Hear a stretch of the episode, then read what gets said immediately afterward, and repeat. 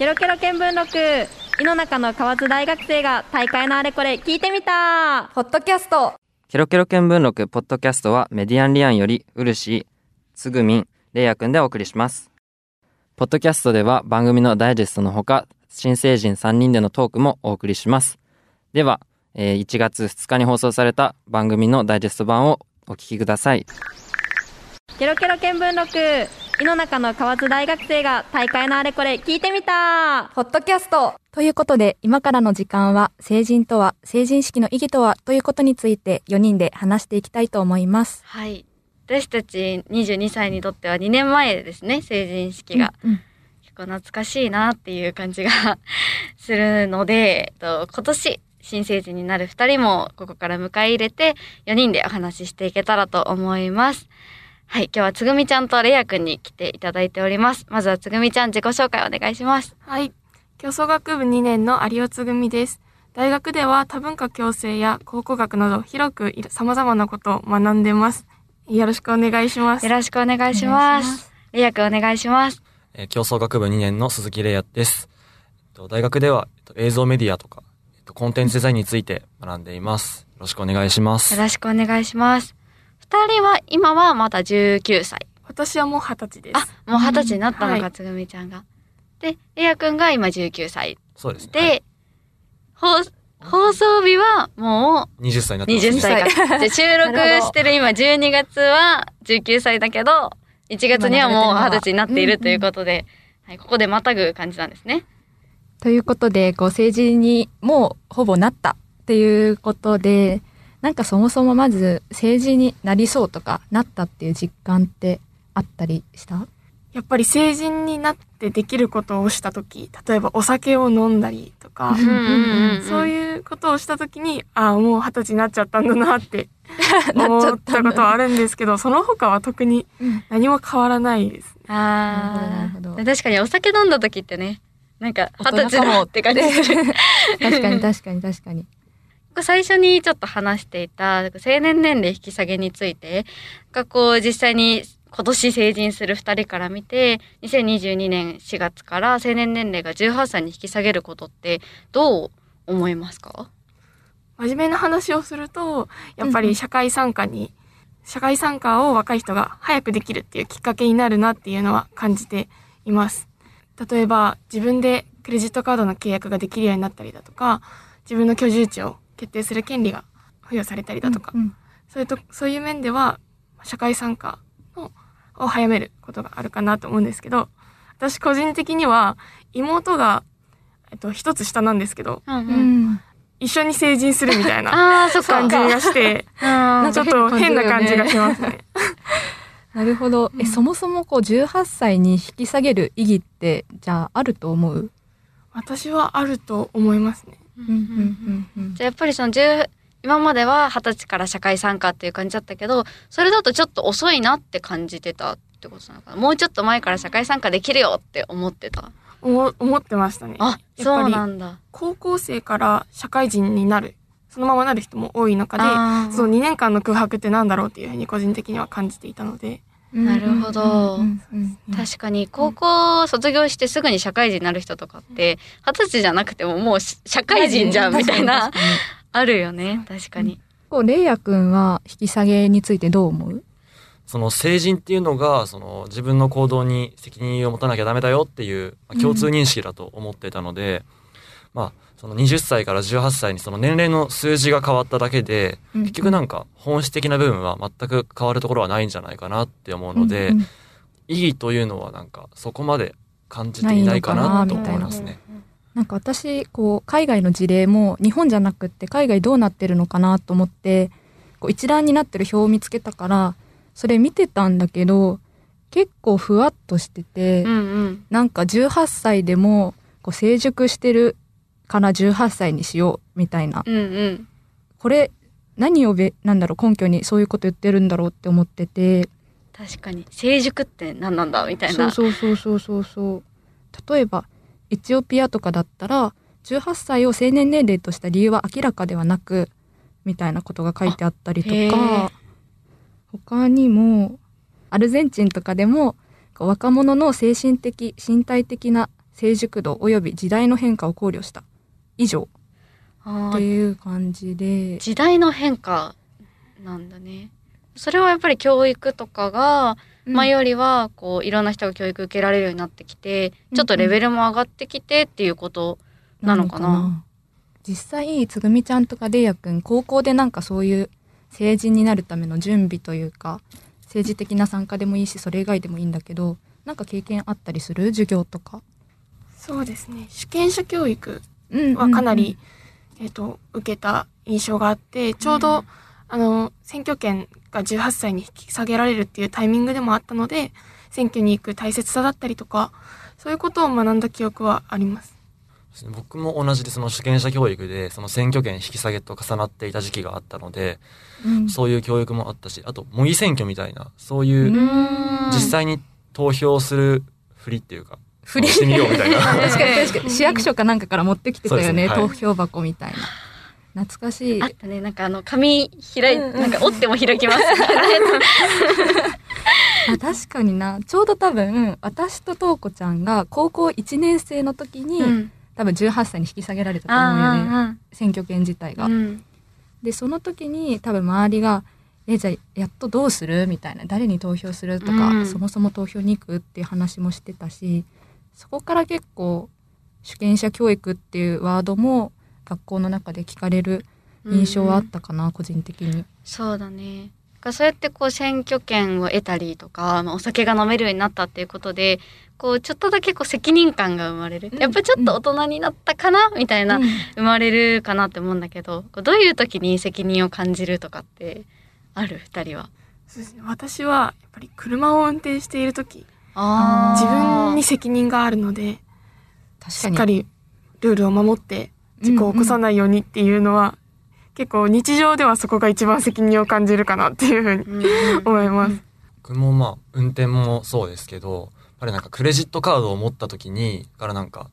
金銭面でもこういう責任が生まれたんだなっていうのは感じてまあこっち来て一人暮らしを始めて、その自分でお金の管理をしなきゃいけない状況になってでも最初の時ってそのクレジットカード持ってなかったからその銀行口座の中にあるお金だけ管理すればよかったんですけど、うんうん。そのクレジットカードを持ったことによって、その自分が使うお金を完全に管理しないと、お金がどんどんなくなっていってしまう感覚があるのかなって思って。うんうんうん。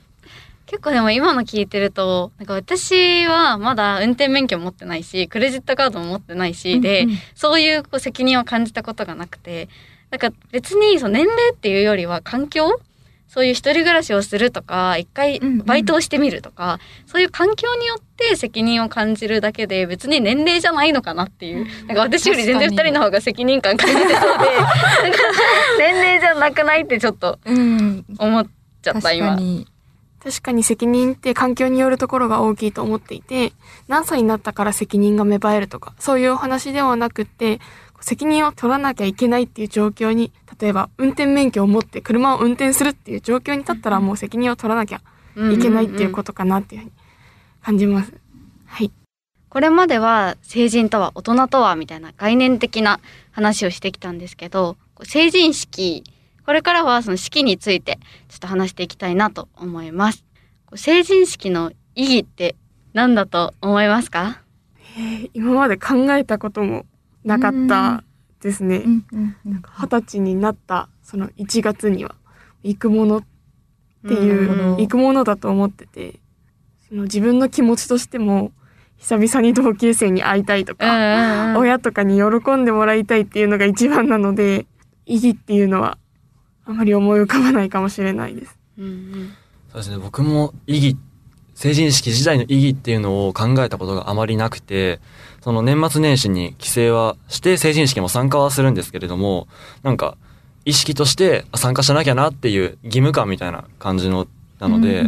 その位置づけとしてはなんか友人に会うためのおまけみたいな感じになってしまってるのかなって思います。二人とも参加は一応するけど、じゃあ成人式なくてもいいって思う。ないのはなんか寂しい感じがしますね。やっぱり人生にで一回きりの晴れ着を着て、うんうんそう式典に出るっていう機会なんで、うん、なぜないと嫌なのかっていうのはちょっとよくわからないんどうんうんうんうん少し寂しい感じはしますね。僕がさっき、その意義は特に思い浮かばないんですけど、とは言ったんですけど、そのなんか、一つの通過儀礼的な感じの意味があるのかなって思うので、うんうんうん。その通過儀礼として今まで行われてきたものが急になくなった時に、うんうん。言葉が出てこないんですけど、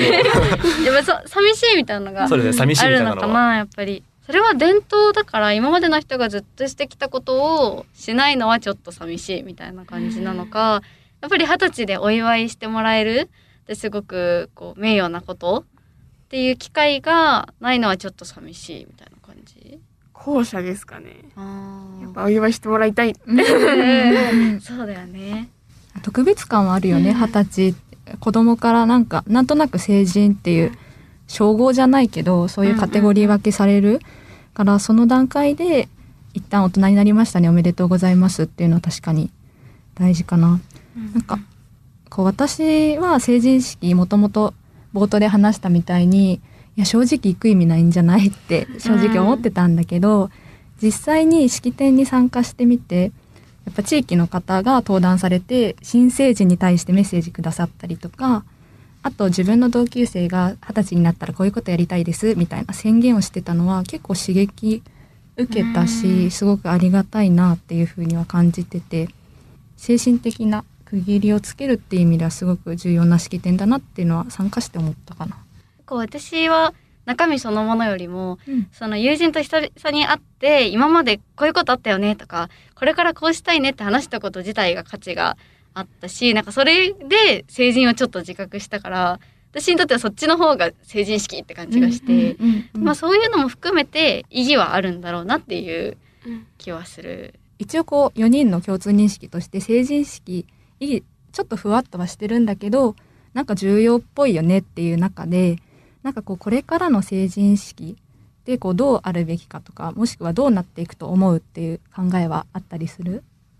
私が住んでる地域では、うん。これからも成人式は二十歳で行うっていう風に決定がされていて、なんかそうなると、成人式っていう意味合いがちょっと変わってくるような気が個人的にはするんですけど、他の市町村でも成人式っていう名前じゃなくて、成二十歳の集いあっていう名前で成人式の代わりのものが行われるっていうお話も見たことがあって、なんかより私たちが意味を感じている友人との会話であったりとか、そういうこれからやりたいことを話し合う、語り合ううんうんっていう部分が、にフォーカスが当てられて、成人式っていう通過儀礼的な意味合いはすごい形骸化もっと進んでいくんじゃないかなっていう個人的には思います。ね。僕は、先ほども言ったと思うんですけど、その一つの通過儀礼として残っていくんじゃないかなと思っていて、でも今の成人式の形って、その何人か運営委員みたいなのが集まって、うん。その人たちだけ運営して他の人はなんか受け身で参加するみたいなうん形だと思うんですけど、その受け身で参加していても、なんか後の人生にその式典自体が与える意味ってちょっと少なくなっちゃうのかなって思うので、だからなんかもっと多くの人が自発的に関わって、うんうん。当事者意識を持って参加できるようにするべきなんじゃないかなとは思います。一部の人が企画っていうよりももうちょっと自分たちも関わりたかったなみたいなのは二人ともあるのかな？そうですね、ちょっと思いますね。今ので言うと結構そのこう友人と語り合うみたいなのを重要視して残した二十歳の集いと、通過儀礼の方を重要視して残した方の成人式っていうのと、なんかどっちもあり得る未来かなって気がしました。ケロケロ見聞録。井の中の河津大学生が大会のあれこれ聞いてみた。ポッドキャスト。先ほどまで私たちからたくさん新成人の二人に質問させてもらったんですけど、次は逆に私たちに新成人のお二人から聞きたいことは何かありますか？お二人がその大人になったなって思った瞬間って何かありますか？そのまま素直に率直に意見を言うっていうよりは、どう思われるかとかちゃんと気にして言うようになった。ちょっとそれが寂しいなって思う時もあるけど、まあ大人になったのかなっていう気はする。確かにそれで言うとなんかその観点で似てる意見私は持ってて、まあ、感情っていうのもそうなんだけどこう自分の個性とか、こう自分の特徴みたいなものにコンプレックスを持ってたとかそういうこともあったんだけどそれも含めて自分だからなんかそのままでいいってちょっと最近思えるようになった時に少しこう精神年齢が上がったような気がするっていうのは素敵。あるかな。いいね。ちっちゃい時にキラキラ見えてたイルミネーションとか、あと駄菓子屋さんのお菓子。とかも大人になると、なんかその昔感じてたキラキラはないなって思ってなんかそねの悪い意味で大人になってしまったなっていうのはあるかな。確かにね、なんか大人買いできちゃうから、うんうん良くない。逆に。そうそうそうそうなんか100円までとか決めて買った方が多分楽しいみたいなのはそうだよね。なんかこう自分を満足させることができるレベルが上がってる気がしてて、も。うんうん。ちっちゃい時って100円持って駄菓子屋に行くだけで楽しかったのに、うん今1000円で満足できるかも怪しくない？確かにね。ほど。そんな感じですかね。なんか、逆に私は駄菓子屋で大人買いできる瞬間がすごい大人になったなって感じる瞬間なので、あなんかまだ大人と子供の狭間にいる感じですかね。でもなんか、こう、ちゃんと私も大人になったなって思ってなくって、一番多分感じるだろうなって思うのは、今大学4年生だけど、新社会人。になって自分でお金を稼いで自分で設計立てていく。そこで多分自分はあ大人になったなって感じるんじゃないかなっていう仮説がある。そうだね。社会人にお二人ともなられるということで、生計を、先ほども生計を立てるうんとかおっしゃったんで、と思うんですけど、どういった面で大人って感じると思いますか？やっぱりこう社会との接点が増えるなと思ってて、大学で勉強してても、企業の人となんかやるとか、企業になんか作ってものをこう社会に生み出していくみたいなことってあんまりしてる人少ないし、私はそんなにしてこなかった。から、そういう点で、やっぱりこう社会のために働く、企業のために働くっていうのが、こう、なんだろう、社会の一員である感みたいなのをより感じるんじゃないかなって予想してて、がそうなると、ちょっと大人になった感はあるかなって気がすうる。ん。確かにサービスを受ける側としての側面ももちろん社会人になってもあるけど、うんうん。それプラスサービスを生み出す側、うんうん。社会に何か価値を生み出す側に回るっていうのは結構あるかなと思ってやっぱりこう学生だと勉強させてもらってるとか金銭的にも親にちょっと出していただいてるっていうのがあるのがそれが全部自分でやらないといけないって思った時に結構大人になったなって思う気がする。今はなんかどうしてもお金の面で自立してないって思っちゃうから、それをなんか自分の行動に対してこう親からアドバイス受けても、なんだろうなお金出してもらってるし従うしかないかって 思ってたけど、ある意味社会人になったら何でも自由というかそういう金銭的な保護も受けないしそういう意味ではなんかこう自由って嬉しいなとも思うしちょっと怖いなとも思うかな。そう、なんか自分で何でも決めなきゃいけないとか、その責任を持つことに嬉しさよりも怖さをまだ感じるから、まだまだ許されるなら、子供でいたいし、別に、そんなちっちゃい頃は思ってた、なんか早く大人になりたいみたいな思ってたけど、どんどん大人になりたくなくなってきて、なんかもう今とかもまだまだ学生やりたいなって思ってる。あと私今実家で暮らしてるから、一人でこう福岡じゃないところに行って暮らすっていうだけでも、もう今ドキドキだし、一緒だもんね。うん。そうだよね。でもなんかこうドキドキしながらも自分でやっていくっていうことがちょっと大人になったって思うかもなっていうのはああるかな。お二人新社会人に春からなられるということなんですけど、その新社会人になることに対しての不安とかって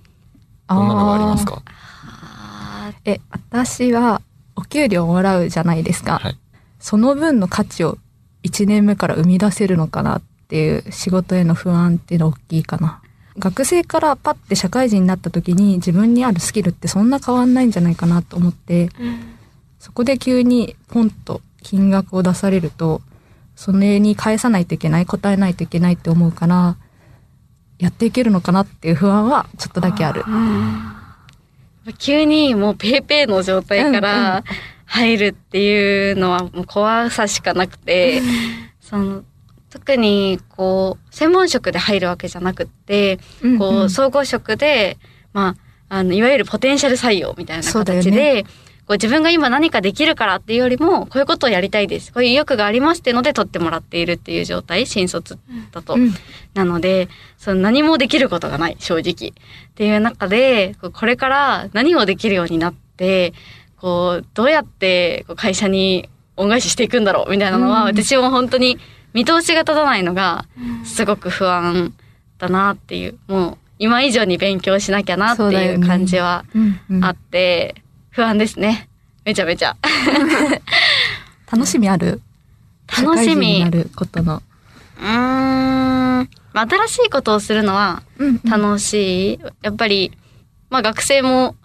まあまだまだやれることあったのかもしれないけど、4年間でまあやりきったってある程度思ってるから、まあなんかその状態から新しい場所に行って、新しいことを始められるっていうのは、私そもそも好奇心旺盛なので、面白そうだなっていう感じはあります。私の場合はそのずーっと育ってきた地元を離れた別のところで働くことが決まってるので、ちょっと違う環境に行けるってことは結構楽しみかな。まあ怖さもあるけど新しい出会いもあるかなっていううん。のはちょっと楽しみかな。そうだね。私から質問したいんですけど、お二人はこれから社会人になられて、まあ、一つの大人っていう、うん。うんうん大人になるっていうステップを踏まれると思うんですけど、私たち今大学生は、やっぱり大人と子供の狭間にいるなっていうふうに感じてて、私とレイヤくんは、あと2年、2年ちょっと、うん。その大人と子供の モラトリアム期間というか、あるんですけど、やっといた方がいいよとか、なんかあったりしますか？った方がいいよ。方がいいよその大人、完全に大人とは言えない年齢だからこそやってた方がいいよって。具体的な例は思いつかないんですけど、ある意味、学生っていう身分が保障されてる中で、大人じゃできないことっていうか、前、なんか、なんかで言われたのは、例えば、ある企業の方にお話を聞くとかも、社会人になったら、例えば、競合他社の話とか絶対聞けないわけだけど、学生の間だったら、逆に学生だから話してあげるみたいな感じで裏情報を教えてくれたりとか、そういう学生の特権を使っていくうんうん。なるほど。なんか青春してほしいなって。青春思って、なんか学生時代でしかキュンキュンできないことってない？なんか、例えば。恋愛において。恋愛以外でも、恋愛もだけど、なんか、なんだろうな。なんかもう、急に思い立って、海に行って、なんか花火して服のまま海入るみたいな、なんか、わかりやすすぎるけど。そう、そういう、なんか大人になったら、別にやんなくてもいいなって思っちゃう。その服濡れたらだるいなって思っちゃうことをノリでやってほしい。今思ったのは、学生と社会人何が違うかって思った時に、時間が圧倒的に違うなと思って、やっぱ社会人になったりとか、それこそ結婚して子供が生まれたら、うんうん24時間を全部自分のために使うって絶対に厳しい話かなって思ってて、一方その学生って24時間使おうと思えば自分のために使えるから、時間がないとできないこと、うんうん。旅行であったりとか、なんか他何でもいいんだけど、そういう経験をたくさん知っておきたいなっていうのは、もうあと学生3ヶ月しかないんだけど、思うかな。社会人の先輩とかに聞いたら、学生時代よりお金があるけど使う時間がないみたいな。言われるね。そうだよね。からお金、そう、お金をいただくことに、こう、ワクワクは感じながらも、多分、なんか、どういつ使うんだろうみたいなのは確かに多分あるから、今ね、たくさん遊ぶとか、うん いいような気がします。じゃあ青春してほしいです。恋愛も含め。じゃあ僕からまたいいですか？はい。そのお二人がその社会人になるとか、そういうのも含めて、そのどういう大人になっていきたいのかなっていうのを聞きたいんですけど。やっぱりまだまだね、子供だなって思うことがたくさんあって、いつ大人って自覚できるかは私もわからないけど、なんかこう徐々に大人になっていきたいなっていう気はしていて、で私の中での大人っていうのが余白がある人かなって思ってて、あの、心に余裕があったりとか、もう金銭面でも、いいろんな面で余裕を持っていて、で、だから自分も愛せるし、他者も愛せるみたいな人が私の中で大人なので、なんかそういう人になっていきたいなっていうのは思うかな。うんうんうん。私、どんな大人になりたいかで、内面的なことではないんだけど、やっぱりこれまで子供としていろんな人から支えてもらったっていうのがあるので、いずれこう社会人になって何かしらのスキルであったりとか能力を身につけた上で、私すごく地元が好きだから、地元に何か価値を還元できないかなっていうのはすごく思ってる。これ二人にも聞いてみたいね。あーつぐみちゃんどうですか？そうですね。そもそも大人って何かっていうのを考えたときに、自分は、その、自分が今思ってる、こういう大人になりたいっていうのを達成できた瞬間に大人になるってことだと思うんですよ。うんだから、例えば人に優しくできるようになりたいと。で、人に優しくできた瞬間に一歩ずつ大人になっていけるかなと思うので、そういう自分の中の小さな目標っていうのを一つ一つ達成しながら、どんどん理想の自分に近づいていって大人になっていきたいなって思います。レイヤくんどうですか？僕もちょっとつぐみちゃんに似てる部分があるんですけど、その自分がこうありたいなっていう小さい憧れとか目標とかをちょっと達成してはいくけど、またさらにその次の憧れとか絶対生まれると思うんですよね。うんうん。それに終わりは多分ないと思ってて、うんいくらその年を重ねてったとしても、常に成長できる余白、うんうん。さっきも京子さん言ってたんですけど、その成長できる余白を常に持っているような余裕がある大人になりたいなとは思ってます。ケロケロ見聞録。井の中の河津大学生が大会のあれこれ聞いてみた。ポッドキャスト。振り返りはここまでにして、今からのお時間は、えー新成人3人で話していきたいと思います。ということでですね、今回のテーマは、これからの自分みたいな